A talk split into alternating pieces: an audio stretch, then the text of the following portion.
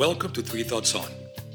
This is Rafael, and today we have a second installment of a series Think Classically and Argue Better with my friend John Mullahy. Last week, we spoke about the background and purpose of argumentation, and today we follow that with means of persuasion. But before we get started, I have to make a small correction on something I said on the last episode. John made a reference to a very famous case from 1770 where John Adams represented a group of British soldiers that had fired into a crowd of colonists and killed five colonists. That event, of course, is known in history as the Boston Massacre. And the point of John's comment was that that was a very difficult decision for John Adams to take that required a lot of character to give proper representation to people, even if they were unpopular. I very quickly made reference to a completely different case that happened in 1839, many years later, where his son, John Quincy Adams, represented a group of Africans that had been captured and sold illegally as enslaved workers in Cuba in what is called the case of Amistad. So that was an honest mistake, and I stand corrected, as those two cases took place almost 70 years apart from each other. And now, without further ado, means of persuasion.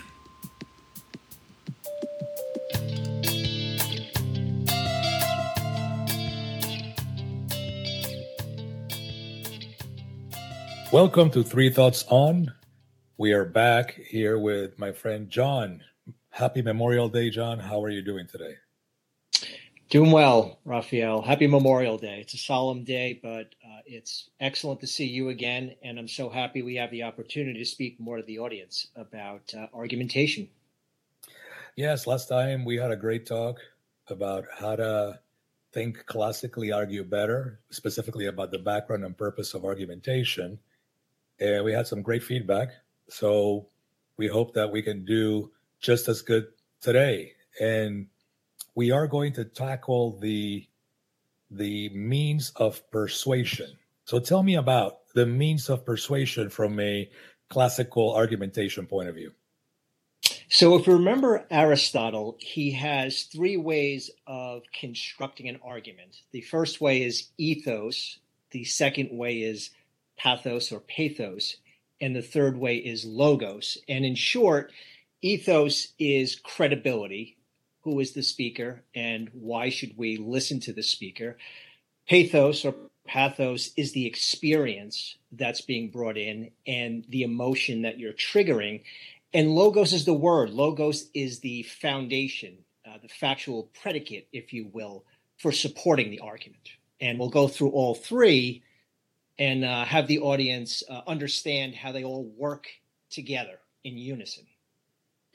Excellent. So let's start with ethos. So, from what you just said, then ethos is basically that that the speaker brings to the table from a point of view of credibility and character. Is that the case?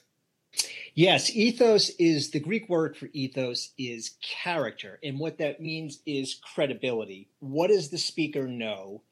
And how well does the speaker know it? Uh, Aristotle would call it persuasion through character, and really it's the speaker's reputation being on the line at an issue, and it's the audience recognizing that this speaker needs to give some justification for what he or she's about to tell us.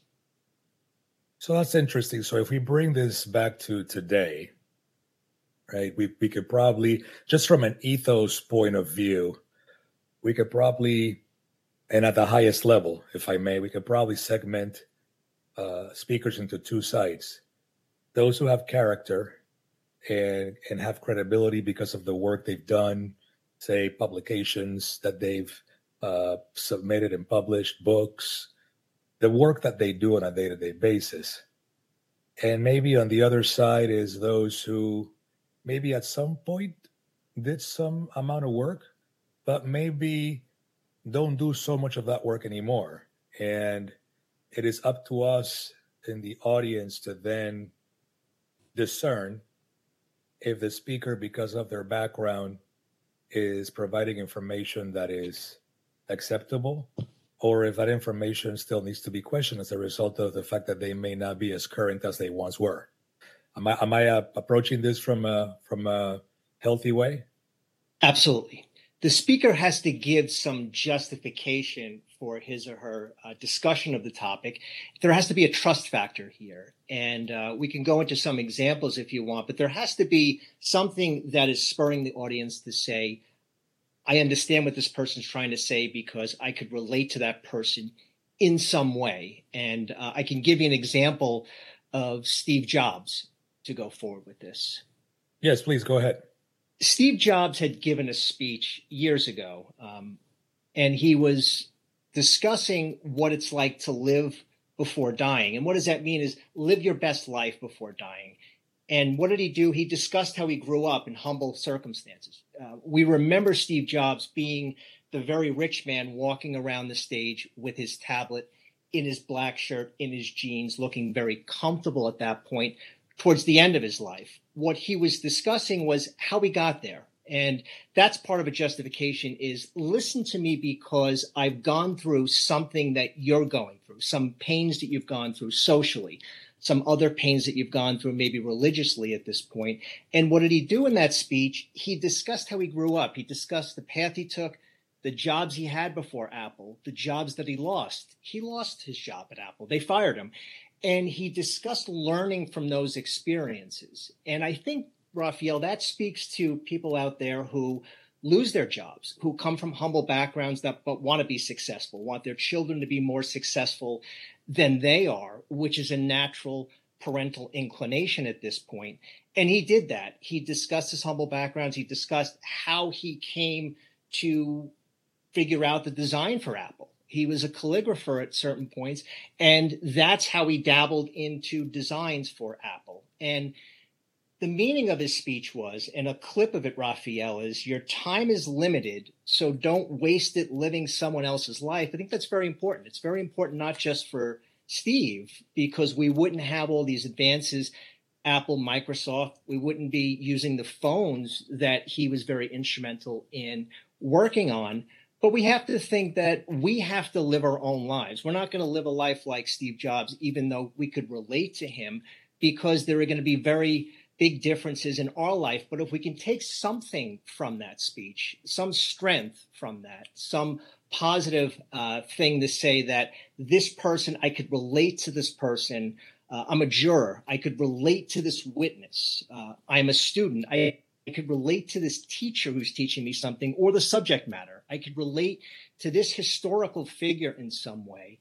That's what you want to do uh, as a speaker. You want the audience to relate to you, most times like you, but be able to see something that you've done, some background that they see. Uh, we call it the uh, locus standi, the right to be speaking about a subject and the audience being willing to give you the benefit of the doubt because you've been in the trenches.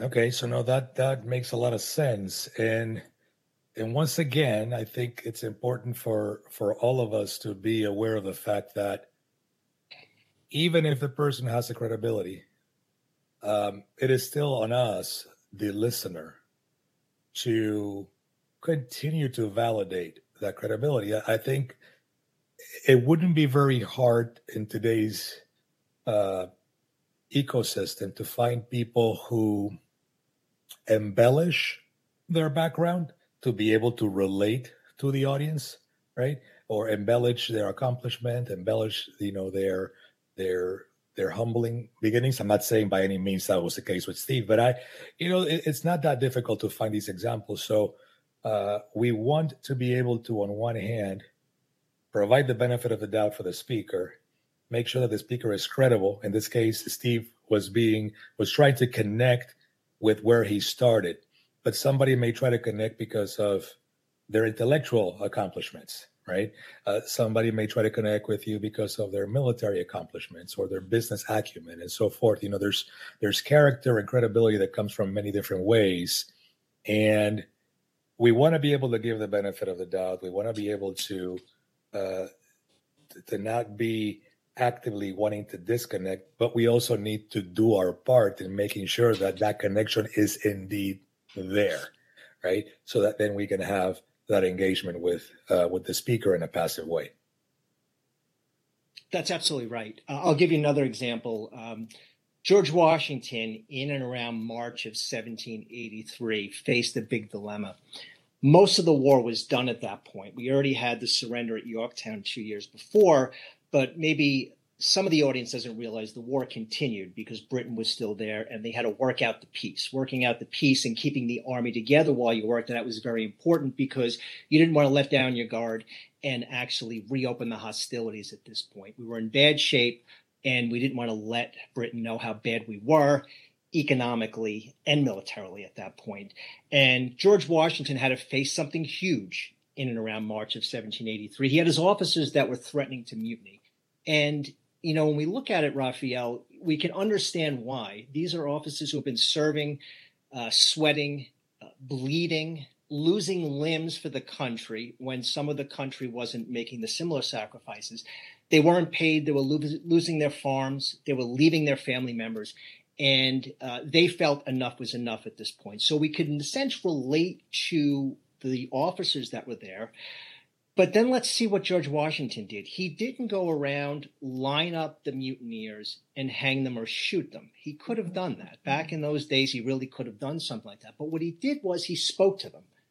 He basically told them, uh, as I said before, being in the trenches, I was in the trenches with you. I was the first to be part of this cause. And if we look at some of what he said, he said, I've been faithfully a friend to the army. Yes, he has. He was the person who showed up at those early conventions in his military garb. He was the person that took it upon himself to lead this nation, not knowing where it would go, not having an army, showing up and having poor farmers uh, put together an army, and he had to take on the most powerful army in the world at that point. Something else, I was among the first who embarked in the cause of our common country. He's speaking to them as countrymen, and he diffused the situation by speaking to them not as their commander, but as their fellow soldier at this point. Uh, and there were other aspects of the speech when he talked about growing gray and growing blind. He did that. He did that for the country. And this is why he's remembered. He's remembered because he had a way of justifying himself, not in a condescending way. He's not speaking down to them, he's speaking to them. Someone else who did that was FDR when we were attacked on Pearl Harbor. Huge event you know, the day that'll live in infamy. And he's absolutely right about that. So, what a military leader could have done was to not say anything, line up the military, go after them, and uh, not care how the people were behaving, but take it upon himself to be this uh, military czar. He didn't do that. FDR, to his credit, and you might disagree with his politics uh, and maybe have good reason to do so, but to his credit, he spoke to the people very well. He had those fireside chats during the war. And what did he do here?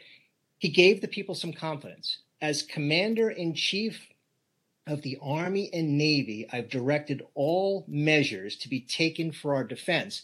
He's given them confidence. He's giving them, he's not speaking only as a president, he's justifying himself to speak to them that way because he is the commander in chief, but he's given them assurances. He's actually being a friend to them. He's being someone to give them the confidences to say, look, we got through the loss of jobs 10 years ago, five, six, seven years ago. Now we're going to get through this conflict. And that's what you look for as an audience member in a leader. That's great. So that's that sums up basically in a good way three examples about ethos, bringing bringing to the table character and credibility to persuade the audience you're speaking with. How about should we go to logos now? Sure. We'll go to logos. And logos, so the audience knows, know the Greek words. All of these are Greek words. Um, Aristotle was Greek, and a lot of our foundation is, uh, in our English language, is derived from Greek words. So logos is the Greek word for word. We might remember logos from uh, the Gospel of St. John. There's a logos when the word became flesh. That's how some people remember the word logos. And mm-hmm. that's generally what it is it's the word what words are you using to persuade? You know, what connection are you making to support your argument? If we think of the tripartite uh, argumentation that Aristotle had set up ethos, pathos, and logos, it's a triangle. You can turn it on its side, and each side is going to be equal because in the end, they all have to equally work together, even though sometimes during the speech you might rely on one part of it as opposed to the other. I think of the logos really as the cement to the argument. It's really cementing why you're trying to justify an argument to the audience and why the audience should believe you. This is more getting past giving credibility to the speaker to speak to the subject. This is being able to be convinced that this speaker is right and why. It's the factual predicates we talked about. It's the stats, the figures, the good stuff, the analytics that we wish more of our media would ask individuals about as opposed to relying on things beyond that, opinions. Uh, in what I do, uh, if I'm ever asking an expert ideas uh, or justification for their opinion, I want to get beyond the opinion uh, because an opinion could be net or naked in the sense that I believe that you deviated. Uh, I say within a reasonable degree of medical probability that you deviated from the standard of care here, but why? What are you relying on? What records are you relying on? What testimony are you relying on? That's the meat of it. That's what we're talking about when we talk about logos. It's the appeal to logic, and you have to overcome, which we'll talk about later, logical fallacies, because some speakers that shouldn't be given the benefit of the doubt will try to trick you in ways to say, believe my conclusion, but look away from the support for my conclusion. So very interesting. I think another another element of today's ecosystem is probably this is this is at the pinnacle of where we've deviated from. I think more and more you see speakers, whether they're on TV or on a college campus or you know at the town hall. And again, it's difficult to deviate from politics here because it's it's it permeates everything. But it seems more and more whether you're in a town hall or you're in Twitter or you're in you know any kind of social media platform that people not only do not provide adequate fact, statistics, data, and evidence, but when you challenge that fact, they either get offended or they turn around and, and go in a different route. And what the Greeks are telling us here, if, if I'm understanding you correctly, is is that you know one you know once you're in the domain of logos, your job is to persuade the audience specifically and strategically and surgically with evidence that has backing, that has support, and that can be easily presented and consumed by the audience. Am I reading this right? That's absolutely right. And it gives the audience the opportunity and hopefully the time to digest the evidence too. So, as an audience member, you're looking for support for the argument. That's the evidence you spoke about. But now that you've presented the evidence, it gives the audience an opportunity to evaluate the nature and extent of the evidence. We talked about polling statistics. Uh, they're good things. If you see them on a chart, it gives you some confidence that at least I can analytically, as Aristotle would say, look at something and say, okay, there seems to be some support, some justification for this based on rationale. But then you have to look closely at the numbers. What are they saying? For polling, for example, polls are only as good as the question is clear to a certain audience, and it's only as good as the audience being polled. What's the question being asked of the audience, and what's the answer being given? It's very easy, unfortunately, to misrepresent polling numbers based on a question being misinterpreted and misanswered in the process. And that's what we have to be very careful about being an audience member listening to this and if you're in a debate, being the opponent listening to that and being able to stop that person or respond to that and say, your stat presumes A, but A is not what's going on here. It's B, isn't it? And then have your own refutation, your own set of facts to say, isn't this what we're talking about? When I depose experts, getting back to that example again, I'll remove hypothetically certain factual scenarios to see if the expert still agrees with me. I think we should see that more when we're challenging speakers. If you remove hypothetically a certain fact with something, does that speaker, politician, for example, still believe in that? And, I think that's important too, not only to be the audience responding, be the opponent, because as you know, Raphael, many times we're going to be in a couple of different roles at the same time. We might be an opponent, but we might be the audience at the same time. You might be the speaker and you might be the audience member at the same time. You and I talked about this before we got on uh, the air here that many times if you're a speaker and you're challenged by someone in the audience, uh, don't parry that. Don't respond emotionally. Don't respond just pathically respond to it in a way where you challenge them and then you become the audience member. You become the one challenging them. You know how is it that you came to that? Not only go through the ethos standpoint and have them express what their experience is but also have them say the facts. I know you believe that and i appreciate that. So you give them some type of foundation. However what are you relying on for that? Something as simple as that could stop someone in their tracks because sometimes speakers, sometimes audience members, opponents are not used to being challenged on the factual support. And what frustrates me sometimes, Raphael, is that we have things like Twitter where you have a limited number of characters. That's not enough space for you yeah. to provide sometimes the support for what you're trying to say to someone.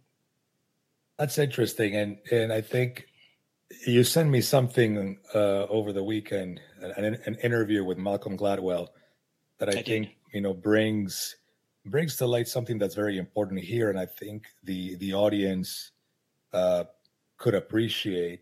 So we, we talked about ethos, right? So now we have we have a, we have a speaker, we have someone, you know, um, who who has credibility because of the work that they've done, right? And then they come in with you, and they they bring with them that credibility. They bring with them now the logos. They bring evidence. They bring data. They bring statistics. They bring facts, right? And then they make an argument with you, right? And then you fast forward five, ten years, right? And now this individual, now times have changed, right? And people seem to be allergic to change, right? People seem to be allergic to the fact that, you know, data and statistics and science is a process, it's not a destination. So as time goes on, things change, right? So if you're a speaker, whether you're a politician or a CEO or the head of a family, right? You're you're, you're a mother, you're a father, right? Uh, or you're both. Um, and yesterday you told me this based on this data, but then today you're telling me this based on data, and the data seems to have changed because there's new evidence, and therefore, in the presence of new evidence, scientists do have the duty, right, of changing the message. People seem to be allergic with that, right? And it's people seem to have an issue and call people, you know, flip floppers and then question the data, which of course the data should always be questioned. We should question what we hear. We should question the sources.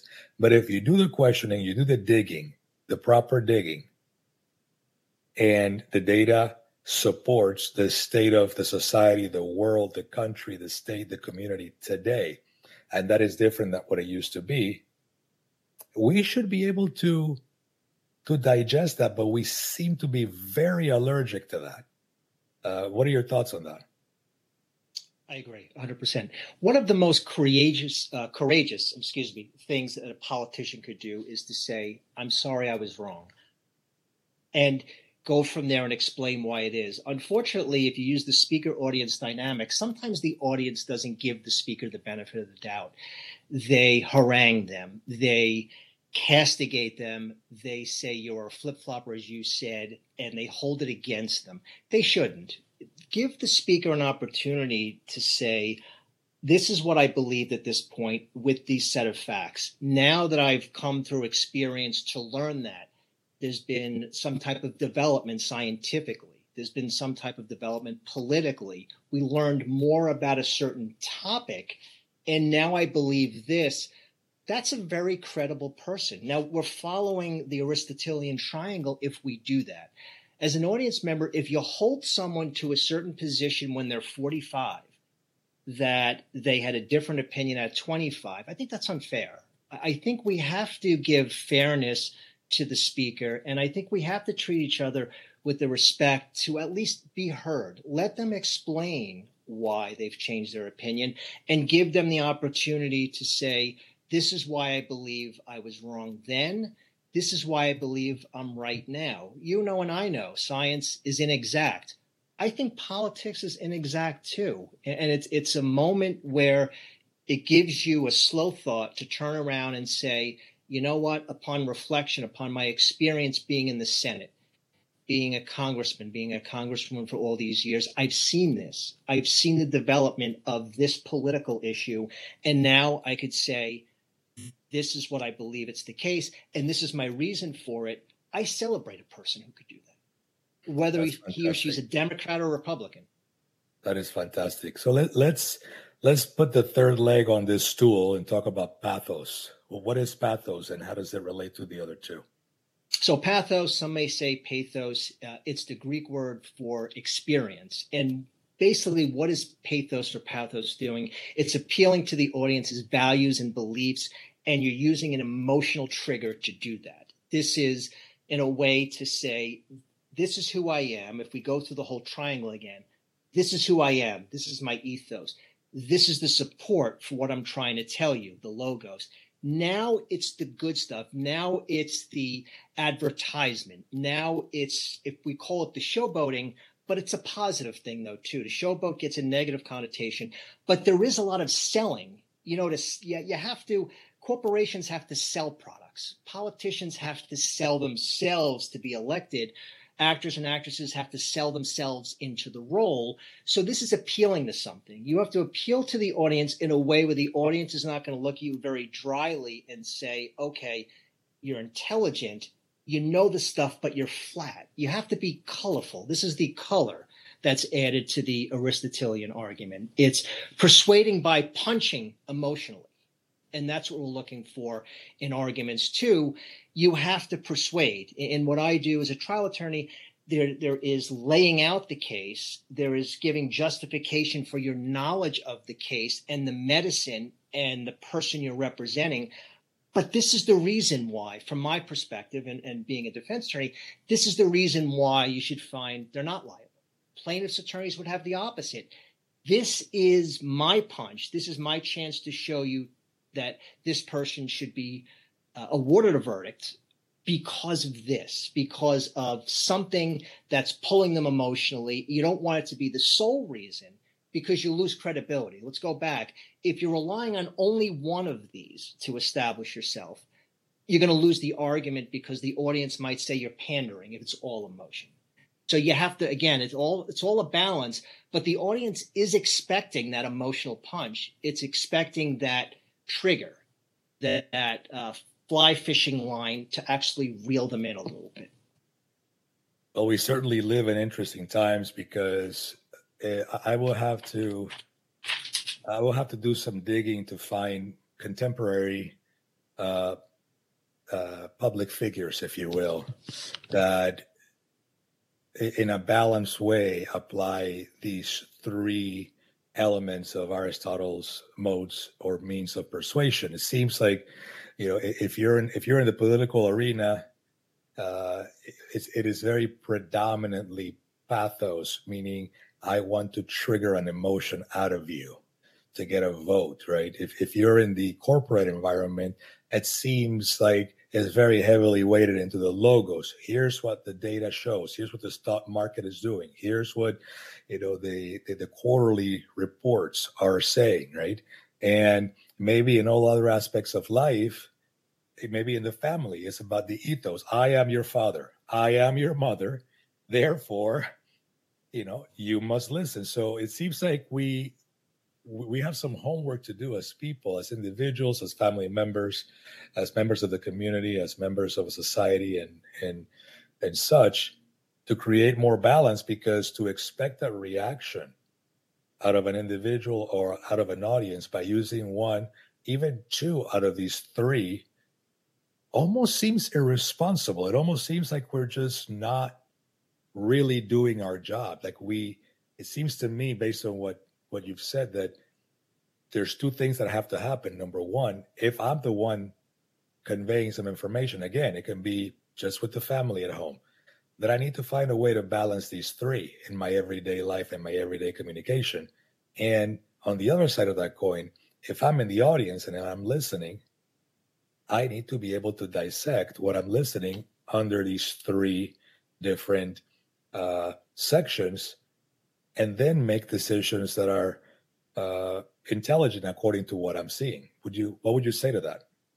Absolutely. I agree with 100%. Let's start out with the best of us. Uh, in history, let's go to Martin Luther King Jr., for example. You know, we can go to him for many examples.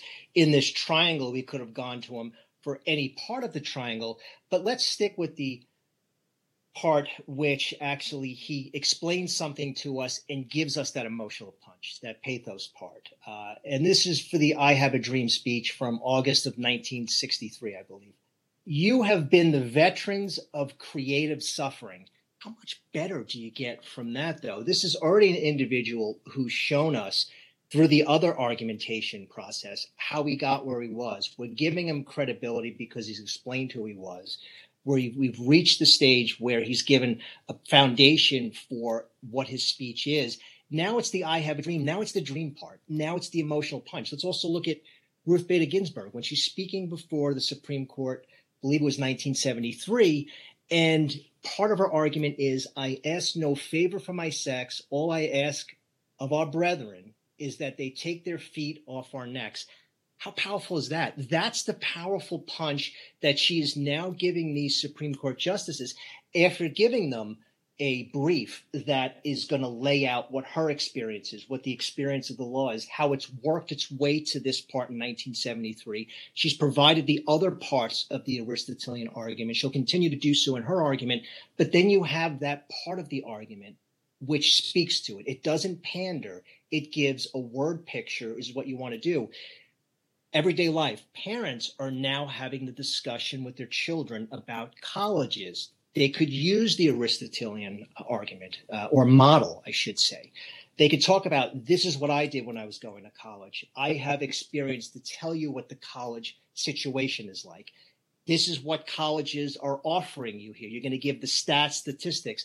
This is how much money they may give you. This is how uh, they may uh, treat you on campus. These are the majors that they have and what's the emotional punch? It's showing them that you're the emotional support for them there.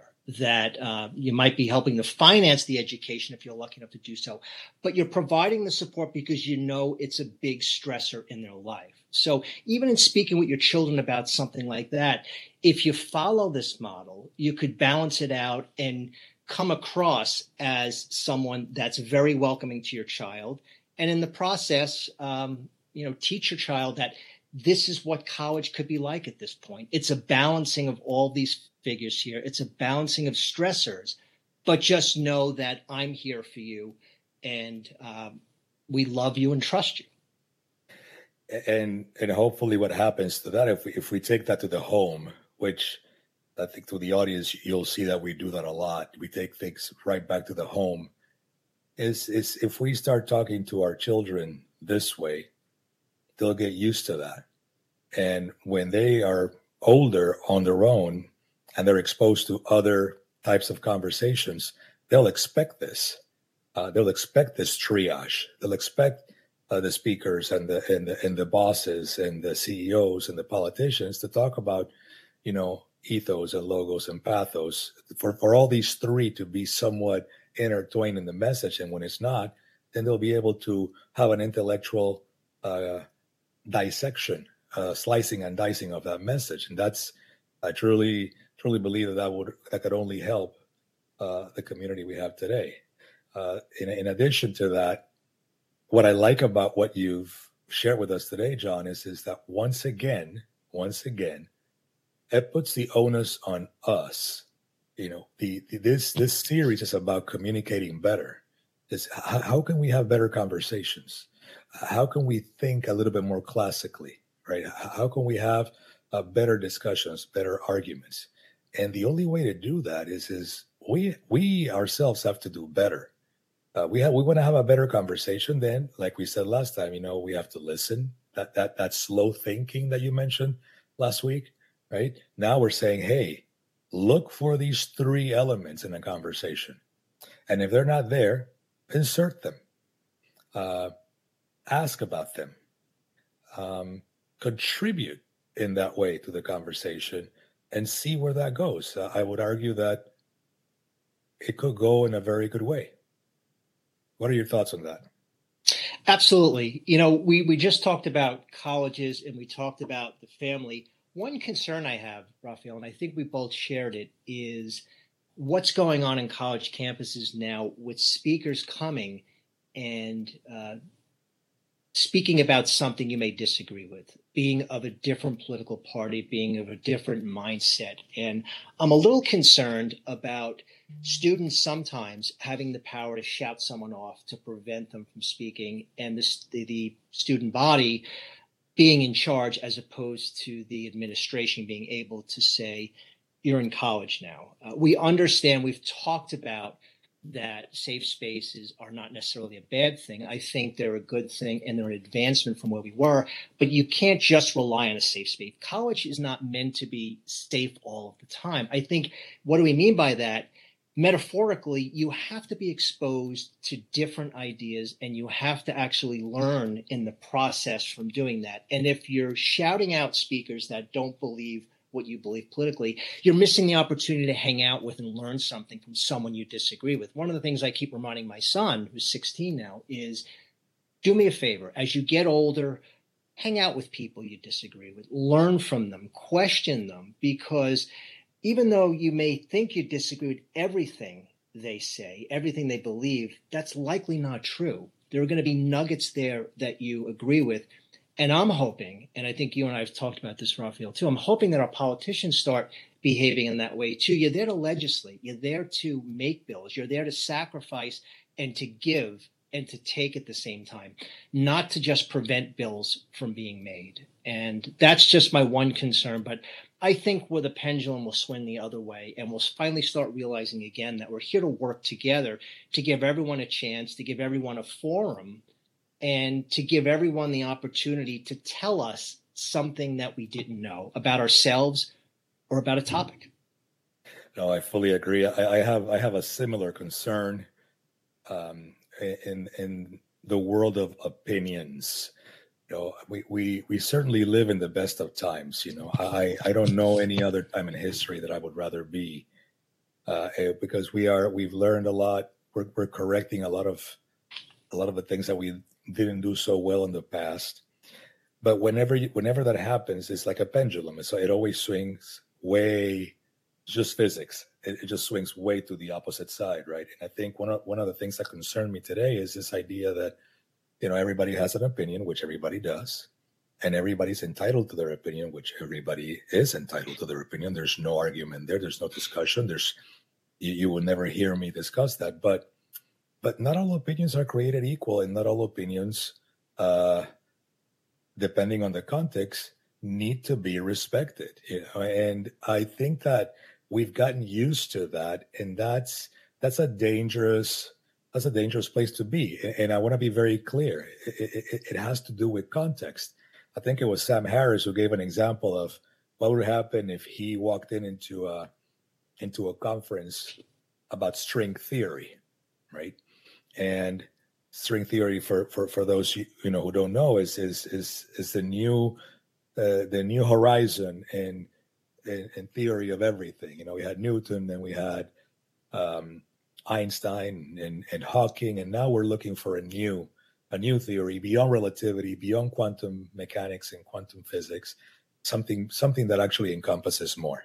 And he gives the example as what if he walks in on a conference of string theories, the best minds in the world in string theory. And then he stands up and says, You know what? This is all madness. I don't believe any of this. I don't care for it. Not a fan. I don't like it. Not true. What would happen? And the answer is nothing would happen because everybody would turn to him and look at him and be like, okay. But guess what? He has no ethos because he has never done any work on string theory. Okay. So there's, he's got no logos because he's just giving an opinion based on how he feels about a particular topic. So you see more and more opinions like that that have no ethos, that have no logos, and they're 100% pathos, and we expect them to be respected. And I think that we need to be careful with that. I'm not saying that they need to be dismissed. They, they should be evaluated. You have a you have an audience, you can be heard, but you have to do your homework. If you're going to stand up and say something, then bring some ethos with you. Bring some bring some logos with you and then bring some pathos with you and then let's have an interesting conversation where we can learn, we can all learn together and we can move forward. I absolutely agree with that. I, I think just to, you nailed it in the sense that everyone could have an opinion. Everyone believes they do. And we talked about the social media platforms where it almost only allows you to assert opinion, but not the basis for the opinion. Uh, they've said everyone's entitled to their own opinions, but not their own facts. And I think it was John Adams who said facts are stubborn things let's look at the Adamses, for example. You know, I, I, think most of your audience knows that John Adams was one of the founding fathers. But let's remind everyone he was one of the few, as an attorney, who stood up there and said, I'm going to defend you soldiers, you soldiers who are accused of firing into a crowd of Bostonians. And Paul Revere, you know, magnified that. He was relying solely on pathos or pathos when he set that up and he showed the fires firing at the. That's not ex- not how it happened at all. So Adams had to actually work against the false premise that was being created by the colonists. And we can look at it this way saying they were treating the British soldiers unfairly under the circumstance. Adams says they deserve representation and I'm going to represent them. I don't care uh, if my life is at stake. I don't care if my house is going to be burned down those are the people we look through people who have that courage but also the ability to separate the emotional from the factual uh, from the ethos that's there uh, he was an established attorney at that time and he was able to convince the jury of that because i am one of you consider my argument because this is what it's found on his son john quincy adams didn't have much of a presidency. It's un, it's unfortunate that he didn't. He was ahead of his time with many things, especially with national projects, national canals that came about later during later presidencies. But he didn't go away once he lost a second term. He didn't go away. He didn't cry. He didn't put his head in the sand. He decided to go to Congress and he decided to actually continue with his uh, anti-slavery um, abolitionist ideals and he was very instrumental in the Amistad matter too. Amazing, an amazing someone, and that's someone again who's able to reconstruct themselves and to say, "My values are spurring me, not my pride." Well, John, excellent conversation. Thanks again. And thanks for correcting me. I know I did make a mistake last time when you brought John Adams and I brought back John Quincy Adams. you know, two different people, uh, father and son, but uh, two people with uh, excellent examples of some of the things that we're talking about in this series. Uh, thank you for your time again. Um, looking forward to the next session, which will be in forms of argumentation and I'm looking forward to it too. Uh, every time I see you, Raphael, it's fantastic. Every time you and I get a chance to speak to each other, but also have the audience benefit from it in any way, I love doing it.